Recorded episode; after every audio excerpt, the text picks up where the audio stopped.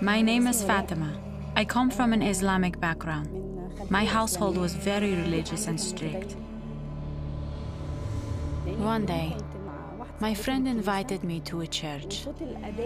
I heard the Muslim call for prayers outside and became weary of being in a Christian place. I was standing there feeling very confused. And I asked myself, Am I wrong to be here?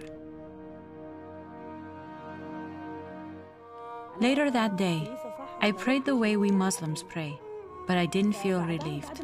At that time, I was very depressed and I was at the verge of a nervous breakdown.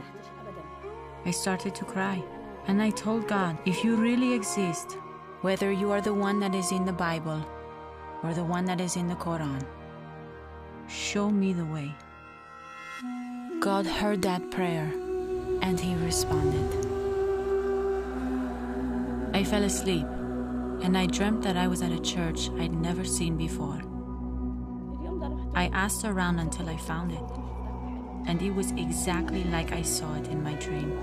So I just walked in and sat down. I didn't know how to pray, so I opened the Old Testament and started to read. And then I felt a slight change in my life, but it wasn't the change I needed. My family found a photo of the church I had visited from my dream. They would say things like, You're not allowed to leave the house. They would also say, It is allowed for us to kill a deserter.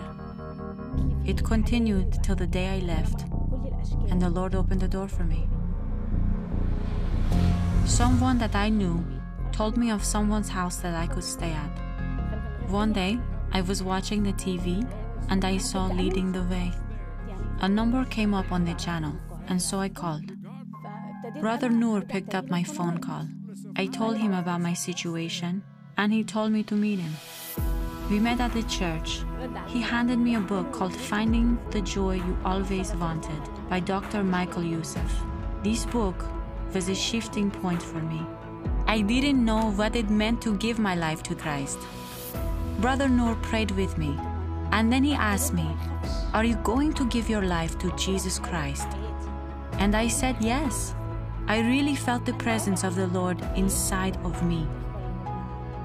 I started going to the church that he introduced me to and were able to find someone to follow up with me. Every time I felt sad or I had a problem, I would receive a message from Leading the Way saying, No, don't treat evil with evil, treat evil with good. I thanked the ministry for helping me. They will be the reason a lot of people come to Christ. I used to be very scared of death, but now I wish for it. I already booked a trip with the Lord because now I know I have already gained eternal life.